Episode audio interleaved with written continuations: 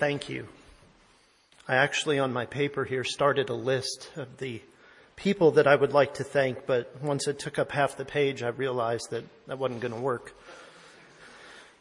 I have the privilege of serving with some incredible men on the elder board, and they have entrusted me with the opportunity to stand and to open the Word of God. Shane and, and Chad as well have done a fantastic job of being faithful men of God, faithful preachers to open the Word, and we are blessed because of it. This process of us standing in the pulpit now for the last four months or so um, has been an, an interesting one and a crazy journey along the way. Um, to look out and to see so many people eager to be part of ministry, eager to be part of Sylvania Church, eager to say, I will stand, I will serve, is an incredible blessing. The men that we met with this past week, our new group of deacons, what a fantastic group. And uh, we are so blessed. God has been so merciful and so kind to us. And uh, we don't deserve his blessing. We don't deserve his blessing. Thank you to all of you who have undertaken the responsibility to be active participants and members of Sylvania Church. Thank you to those of you who donate your time, invest your time is the better word. You invest your time in the well-being of this church and this body. Um, it, it is it is an eternal investment, and uh, we get to see the beauty of the payoff little bit by little bit, week by week, as God does incredible things among us. So, the last time you had to listen to me, we uh, were working through a four part series in the Psalms. We are today going to begin a new series, and by way of basic introduction, I want to remind you well, not remind you, but I want to say a couple of things about my listening experience because most of the time I am like you and I get to take in teaching. For a large number of uh, months, that teaching has been in the Sunday school hour focused on the book of Matthew. So we're looking at narrative. And for the portion of Shane's teaching on Sunday morning, that has included Acts. And so we were looking at narrative. And I find myself, when we are working our way through narrative passages of Scripture, to ponder the people in the stories. You know, I know that that's not necessarily exactly the most spiritual perspective, but I ponder the people. I consider the people who are part of the stories. When Jesus spoke to this person, when Jesus did this miracle, when this happened, what did these people think? How were their lives changed? When they walked away from that moment, what happened to them? And we obviously don't have the full history of everybody who ever interacted with Jesus or the disciples. And in some ways, that's good because it would be distracting. We have all that we need for life and godliness. But in other ways, boy, I sure would like to know. Now, the cool part is that for some of those folks, we can get a glimpse into some of what God did to them and in them and through them. And Peter is one of those people. Peter is the guy, let's be honest, if you read narrative portions of scripture, you ponder him a lot. Okay? Peter ends up sticking his foot in his mouth and whatever idiom you want to use about the guy who's doing the wrong thing at the wrong time, saying the wrong thing. But you know what? Jesus loves him dearly. Jesus holds him close. Jesus brings him into experiences that not all of the disciples are brought into. Jesus speaks very tenderly and directly to Peter. And I believe it has a significant impact on him. And so, as moving into this next chapter of teaching, this next um, section of preaching, um, I decided let's take a look at the book of First Peter, Peter's larger letter, and let's take a look at how the interaction with Christ, the stories from the narrative where we see Peter being spoken to, being a part of what happens, how might that affect the way that he approaches communicating with the church? And so that's kind of the platform from which we will move forward in our study of 1 Peter starting this morning. If you would please stand with me, I know you just did this, to honor the reading of God's word as we look at the first 12 chapters of the letter of 1 Peter. Peter, an apostle of Jesus Christ, to those who are elect exiles of the dispersion in Pontus, Galatia, Cappadocia, Asia, and Bithynia, according to the foreknowledge of God the Father, in the sanctification of the Spirit, for obedience to Jesus Christ, and for sprinkling with his blood. May grace and peace be multiplied to you. Blessed be the God and Father of our Lord Jesus Christ. According to his great mercy, he has caused us to be born again to a living hope through the resurrection of Jesus Christ from the dead, to an inheritance that is imperishable, undefiled, and unfading, kept in heaven for you, who by God's power are being guarded through faith for a salvation ready to be revealed in the last time.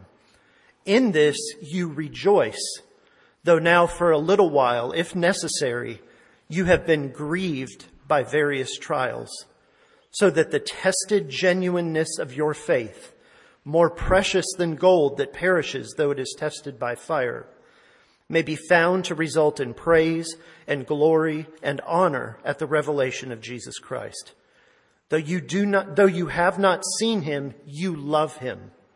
Though you do not now see him, you believe in him and rejoice with joy that is inexpressible and filled with glory, obtaining the outcome of your faith, the salvation of your souls. Concerning this salvation, the prophets who prophesied about the grace that was to be yours searched and inquired carefully, inquiring what person or time the Spirit of Christ in them was indicating when he predicted the sufferings of Christ and the subsequent glories. It was revealed to them that they were serving not themselves, but you in the things that have now been announced to you through those who preach the good news to you by the Spirit sent from heaven, things into which angels long to look. Thank you, Lord, for your living and life-giving word. May we be changed by it today. Amen.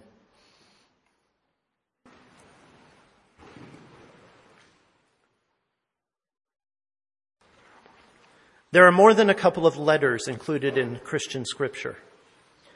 And at the beginning of each of these letters,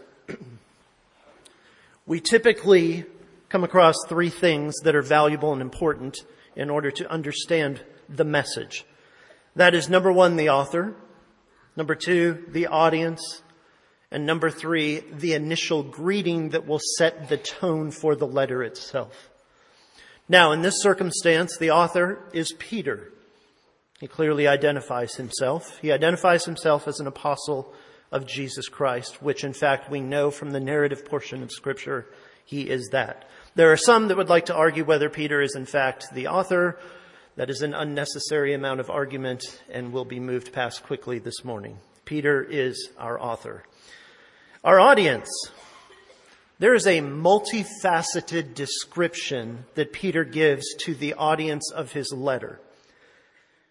Now, in this multifaceted description, he is going to use a lot of Hebrew imagery. Now, what that does not mean, as some might suspect, is that the intended audience is Jewish only. All right? Stop for a moment and consider Peter's perspective. Who is he? He is a Jewish man. He is not a complicated man. He is relatively a simple man. He is a worker, a man who works with his hands.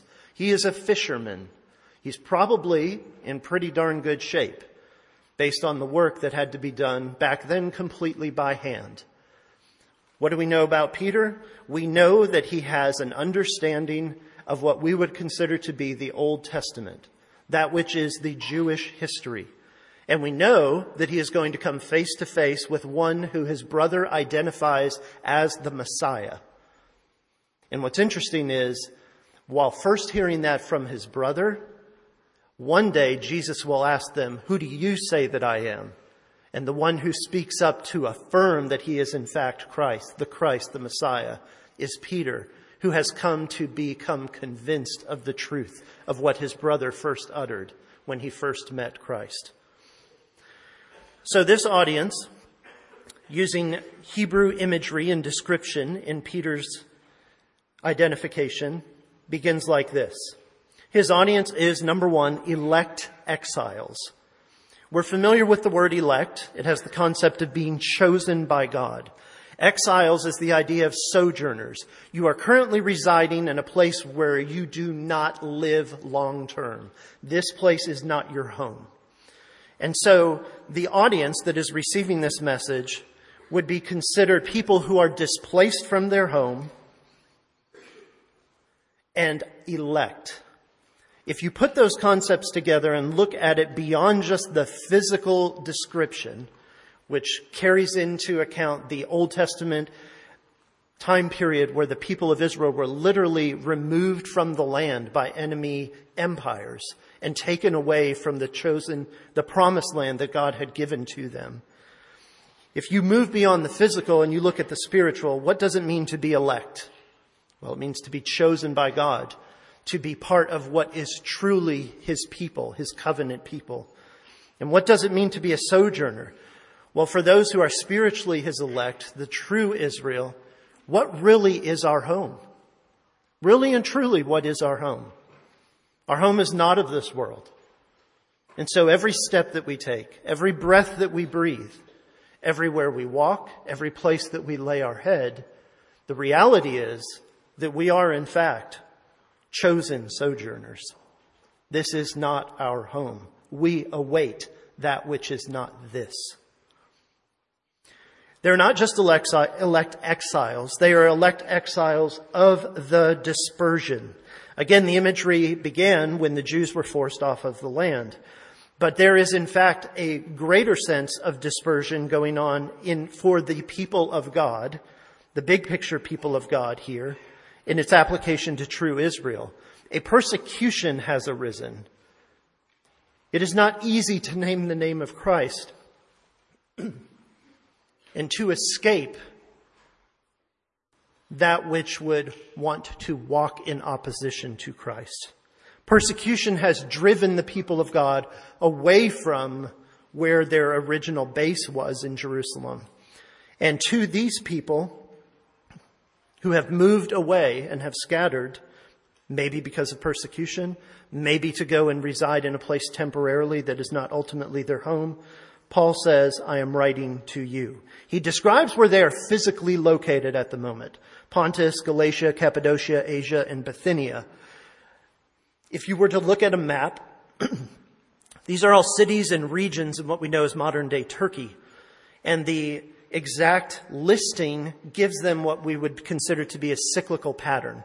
This is indicating that the letter that Paul's writing here is intended to be read and passed on from one congregation of believers to another, from one congregation of elect exiles to another. He says that they are elect exiles according to the foreknowledge of God. Now we've heard and used that word, comes out in scripture, I believe seven times in the New Testament. It's an interesting word that I never picked up on the specific detail until I was preparing for this. The word that means foreknowledge, you're smart enough here to know, to knowledge beforehand, to know beforehand. But the word specifically in Greek that's used for knowledge here is not the word that means to know something like you know a fact. It's the word for knowledge that means to know by, on the basis of relationship. So functionally, the beauty of what this word is communicating to us is that by the foreknowledge of God, the fact that God had relationship with us, He knew us in the context of relationship beforehand. There's beauty to that, great beauty to that. And it's that context, foreknowledge, knowledge of relationship beforehand, that has caused these elect exiles to be in a position where they are in to receive the word that is being sent. Additionally, he says, in the sanctification of the Spirit. This is the idea of re- receiving purification by the Holy Spirit. This is pushing us towards the concept of holiness. And this is going to be a major theme that we pick up next week, the concept of holiness.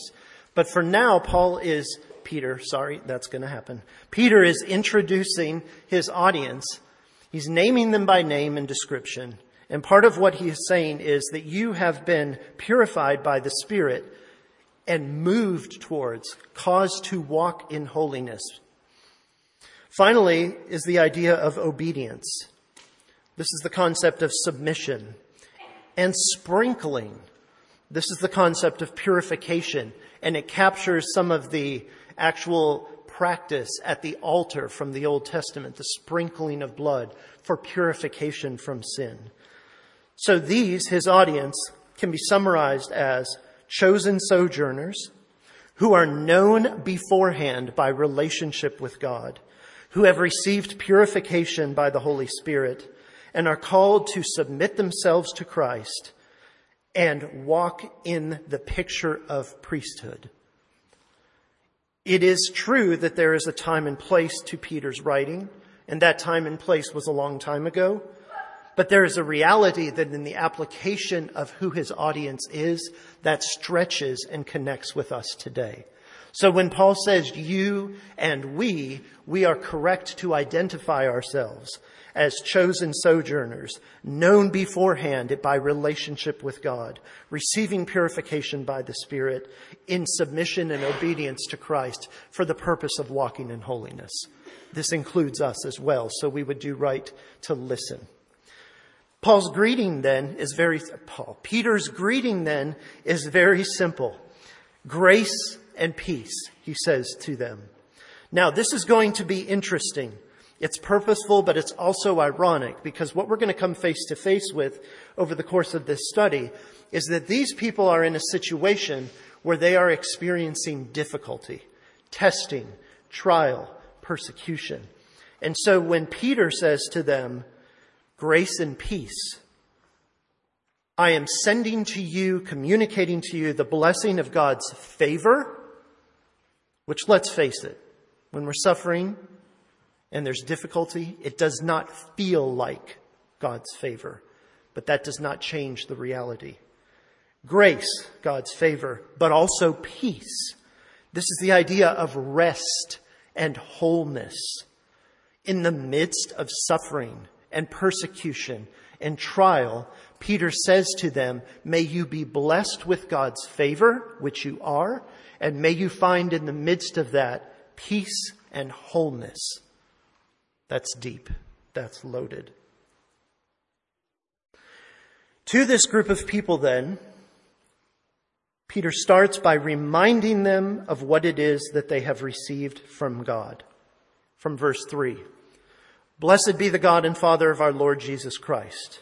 According to his great mercy, he has caused us to be born again into a living hope through the resurrection of Jesus Christ from the dead to an inheritance that is imperishable, undefiled, and unfading, kept in heaven for you, who by God's power are being guarded through faith for a salvation ready to be revealed in the last time. In this you rejoice, though now for a little while, if necessary, you have been grieved by various trials, so that the testing genu- tested genuineness of your faith, more precious than gold that perishes though it is tested by fire, may be found to result in praise and glory and honor at the revelation of Jesus Christ. Though you do not see him, you love him. Though you do not now see him, you believe in him and rejoice with joy that is inexpressible and filled with glory, obtaining the outcome of your faith, the salvation of your soul. The nice thing about Peter's writing is that it is very straightforward. What you see is what you get. And so we can dive right in without having to do any kind of additional word study and parsing of what this truly actually means in the Greek. Let's look at the progression of what he reminds them of. Number one, he reminds them that the mercy of God is the starting point. Blessed be the God and Father of our Lord Jesus Christ according to his great mercy. The mercy of God is the starting point. It is his decision, God the Father, to bring life from death. And that decision is rooted in his compassion. Number two in the progression, the resurrection of Jesus Christ secures life with confident expectation. Blessed be the God and Father of our Lord Jesus Christ. According to his great mercy, he has caused us to be born again to a living hope through the resurrection of Jesus Christ from the dead to an inheritance that is imperishable, undefiled, and unfading. So the progression of his teaching point is that the mercy of God is the starting point. It is God's decision in his compassion to give life, to bring forth life from death. And secondly, it is the resurrection of Jesus Christ that secures that life with confident expectation. When we use the word hope, we often mean it in the sense that I have no idea if this will happen. This is what I truly want to happen. And so at the end of the day, I say that I hope that it happens. That is not in any way, shape, or form what it means when we read here that we have been born again into a living hope. Hope, as it is explained in scripture, is not a wanting. It is a confident expectation of what is sure. I'll say it again. It is a confident expectation of what is sure. So being born again into a living hope means that we are born again into a confident expectation of the sureness of God's compassion to bring forth life from death and to make the resurrection of Christ that which secures life for his people. This means that for the elect sojourners who are receiving God's mercy, death has been replaced by life and uncertainty, chaos, anxiety, those things that define death have been replaced with an expectation of certainty. And that is Christ is alive. We have life in Him. He is our inheritance. What is Him and what is His will one day be ours. Now, when it comes to this confidence of what is sure, this idea of hope, the writer of Hebrews has this to say. Faith is the assurance of what is expected and the conviction of what is seen. There is an inextricable link between hope and faith. In fact, Paul reminds us that these three remain faith, hope, and love. And he goes on to say that love is the greatest of them, and that is in a different discussion altogether. And we will hit the concept of love here this morning. But hope and faith are linked. Hope is that which we have confident expectation of. Faith takes that confident expectation and preserves it, makes it ours, ministers it to us specifically and directly. Peter agrees with this. And this begins for us what is this morning a three part teaching about faith from this passage. Sorry, it was all introduction up till now. A three part teaching of faith from this passage. Three lessons about faith. Lesson number one faith acts as a guardian. From verse 5. Well, you have to back up because it's one long, beautiful sentence starting in verse 3 all the way through verse 9. Blessed be the God and Father of our Lord Jesus Christ. According to his great mercy, he has caused us to be born again to a living hope through the resurrection of Jesus Christ from the dead to an inheritance that is imperishable, undefiled, and unfading, kept in heaven for you, who by God's power are being guarded through faith for a salvation ready to be revealed in the last time. Lesson number one, faith acts as a guardian. Here is the concept.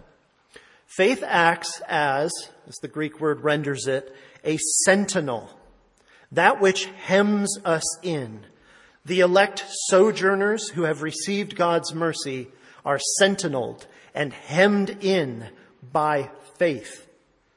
Now, the details are that this faith is not in our own power. The faith is not in our own doing. We do not conjure the faith.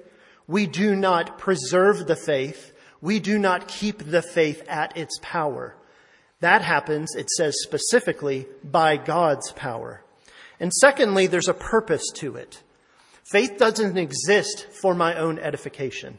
Faith exists so that when a salvation comes, the salvation that we await, the revelation, the full partitioning and participation in the inheritance of Christ, when this revelation comes and is revealed, faith will be confirmed.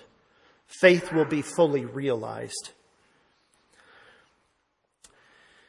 The imagery of this idea of sentinel that hems us in was captured by David and recorded in Psalm 139.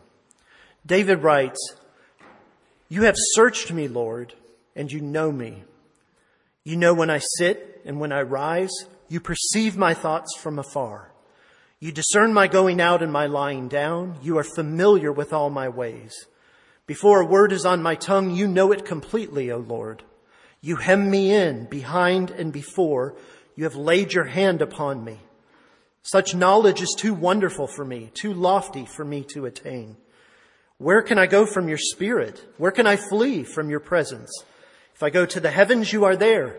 If I make my bed in the depths, you are there. If I rise on the wings of the dawn, if I settle on the far side of the sea, even there your hand will guide me. Your right hand will hold me fast.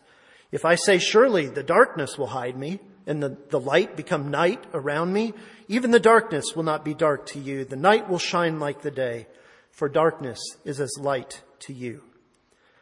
In this passage, David lays out the fact that God himself acts as guardian, and he does the job of hemming us in, hemming in his people.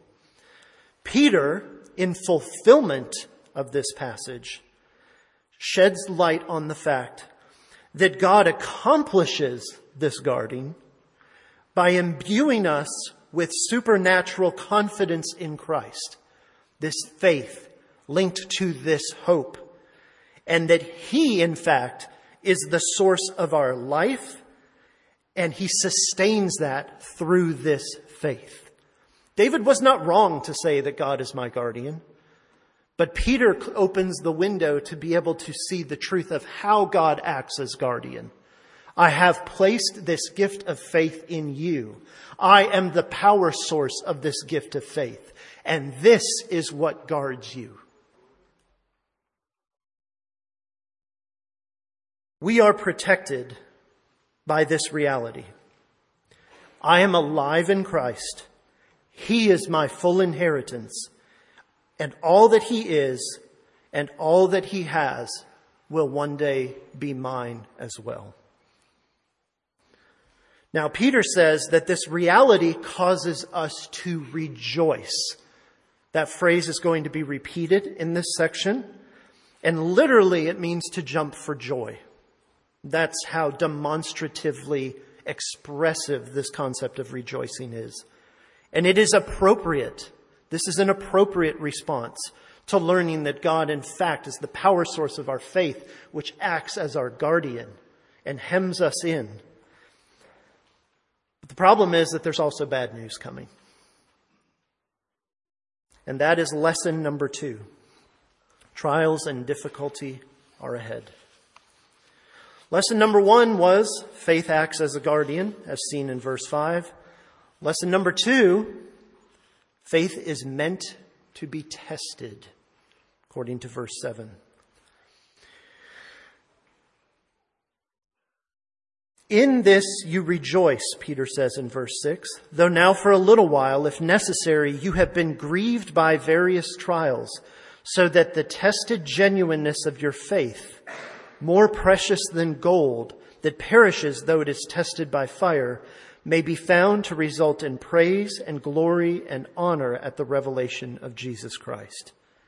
Faith is meant to be tested. The concept here is that faith is shown to be genuine when it is refined by testing.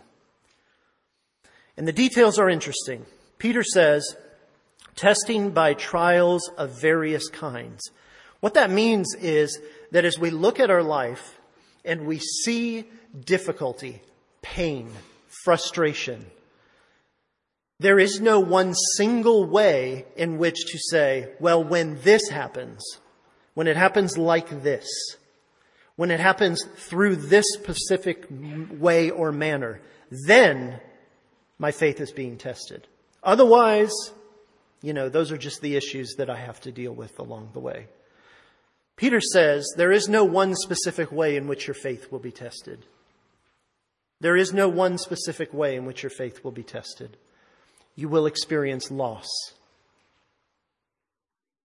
Your health will be afflicted. That which you owned will be taken from you. Various ways. Tested. Tried. But there's also a purpose to it. The faith is intended to result in praise, glory, and honor when Christ is revealed. In Hebrews chapter 10, verses 32 through 39, we read this. Recall the former days when after you were enlightened, you endured a hard struggle with suffering, sometimes being publicly exposed to reproach and affliction, or being partners with those who were so treated. You had compassion on those in prison. You joyfully accepted the plundering of your property, since you knew that you yourselves had a better possession and an abiding one. This is confidence in Christ as your inheritance. Therefore, do not throw away your confidence, your faith, which has a great reward, for you have need of endurance so that when you have done the will of God, you may receive what is promised, the full inheritance of Christ. For yet a little while, and the coming one will come and will not delay, but my righteous one shall live by faith.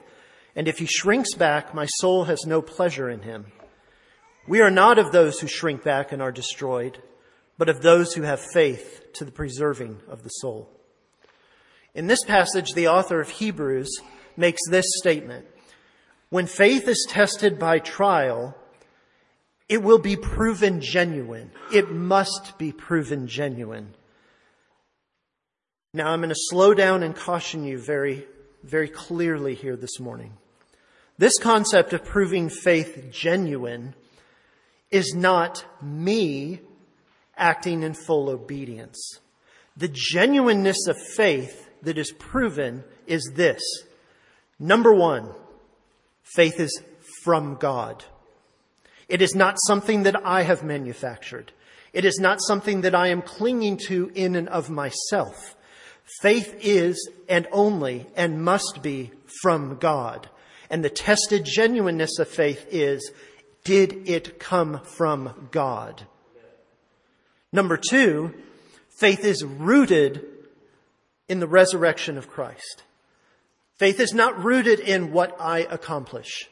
Faith is not rooted in how well I keep a list of rules and regulations.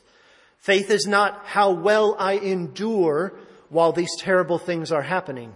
Faith is rooted, genuine faith is rooted in the resurrection of Jesus Christ. When your faith is tested and found to be genuine through trials, what is being found to be genuine is that your faith, in fact, is from God and that it is rooted in the resurrection of Christ. That is genuine faith. In order to properly and sustain the behavior, I'm sorry, in order to properly sustain the believer, in order to properly honor and glorify God when he is revealed, faith must be from God and rooted in the resurrection of Christ. Now, Peter takes this concept and he adds this dynamic. Genuine faith causes me to love God. Look at verse 8. Though you have not seen him, you love him. Though you do not now see him, you believe in him and rejoice with joy that is inexpressible and filled with glory. When Peter says that faith that is genuine, tested and proved genuine, causes us to love God, what he's saying there is agape. This is the agape concept of love. Okay? The declaration is that God is preeminent. God is first. And so therefore I submit to him and in my submission I obey. This is how we get from faith testing to obedience. It's not my faith is considered genuine and true if I obey. It is that my faith is considered genuine and true because it is of God, because it is rooted in the resurrection of Christ. And as it is refined by trial, then the result that it is pushing me towards is obedience, where I submit myself to God and I place what is His in the spot of preeminence. I worship and serve Him. I strive to follow and fulfill and walk in the path of Christ. Not because that makes my faith genuine, but because that is the outflow and expression of genuine faith.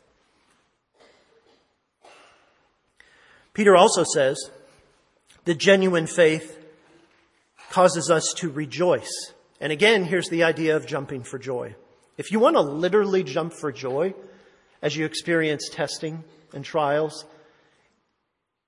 and God impresses upon you that your faith is in fact genuine because He gave it to you and it is rooted in the resurrection of Christ, and you feel like jumping for joy about that, I would encourage you to do so. Now, this love for God and this jumping for joy ultimately leads to lesson number three. And that is that faith graduates into salvation. Look at verse 9. Well, let's step back to verse 8. Though you have not seen him, you love him. Though you do not now see him, you believe in him and you rejoice with joy that is inexpressible and filled with glory, obtaining the outcome of your faith, the salvation of your souls. Here's the concept. In the end, genuine faith is made manifest it is fully revealed in salvation. What was confident conviction and expectation will now become realization. Christ will, before our very eyes, become our inheritance, and our faith shall be made sight. And all that is Him and all that is His will be shared with us, and we will be full partakers in Him. It's beautiful. But what do we say about Peter? This whole thing started by looking at Peter, and Tom graciously read for us from two passages this morning. Peter took his eyes off of Jesus and he began to sink. Jesus had to reach out and save him, and he called him little faith. Peter swore that he would follow Jesus even to death only to literally reject him three times and say, I never knew the man. Jesus told Peter, I have prayed for you that your faith may not fail. Did his faith fail? No. Hear me. No. Was his faith genuine?